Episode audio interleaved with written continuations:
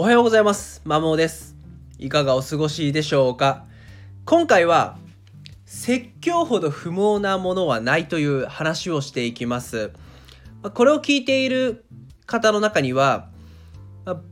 上司としてあるいは先輩として、まあ部下や後輩にま説教をしたことがある人もいるのではないでしょうか。もしくは、まあ、父親ないし母親として子供についついまあ説教だったりダメ出しをしてしまったりすることはあると思います。で結論としてもうタイトル通りなんですけど説教は不毛だと思います。説教をいくら長くしようがあるいは短く端的に終わろうが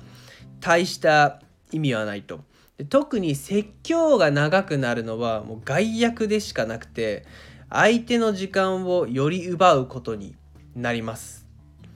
で各いう私も今学習塾に勤めているので本当に最初に子どもたちと接した頃はよく説教っぽいことをしていましたね。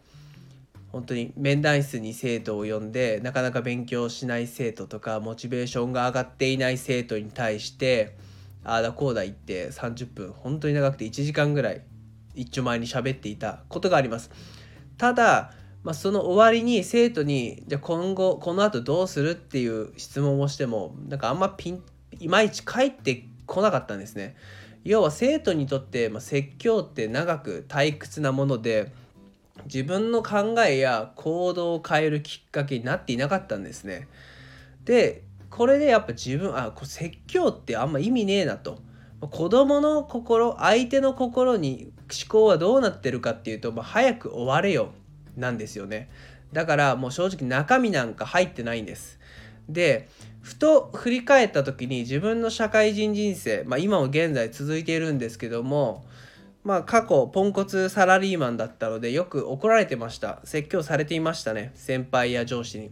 でその時の自分を思い出して何か教訓になるものがあったかとか今に生きているものがあったかを考えるとぶっちゃけないんですよね。本当に。とりあえず早く終われよとかもう長えな話とかしか思ってなくて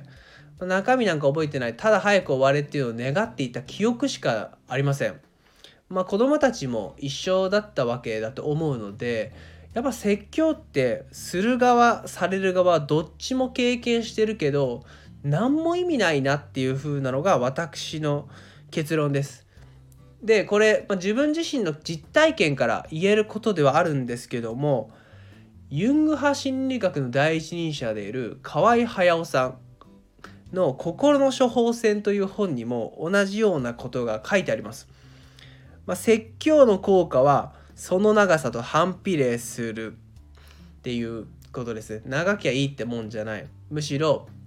やらやられされてる、まあ、説教されてる側は早く終われよぐらいしか考えてなくて何も残らないんですね。じゃあ短きゃいいかっていうとまあ必ずしもそうではない。ただ仮にするんだったら短くして同じことを繰り返さないっていうことが書いてありました。まあ、要はもう説教は無駄なんで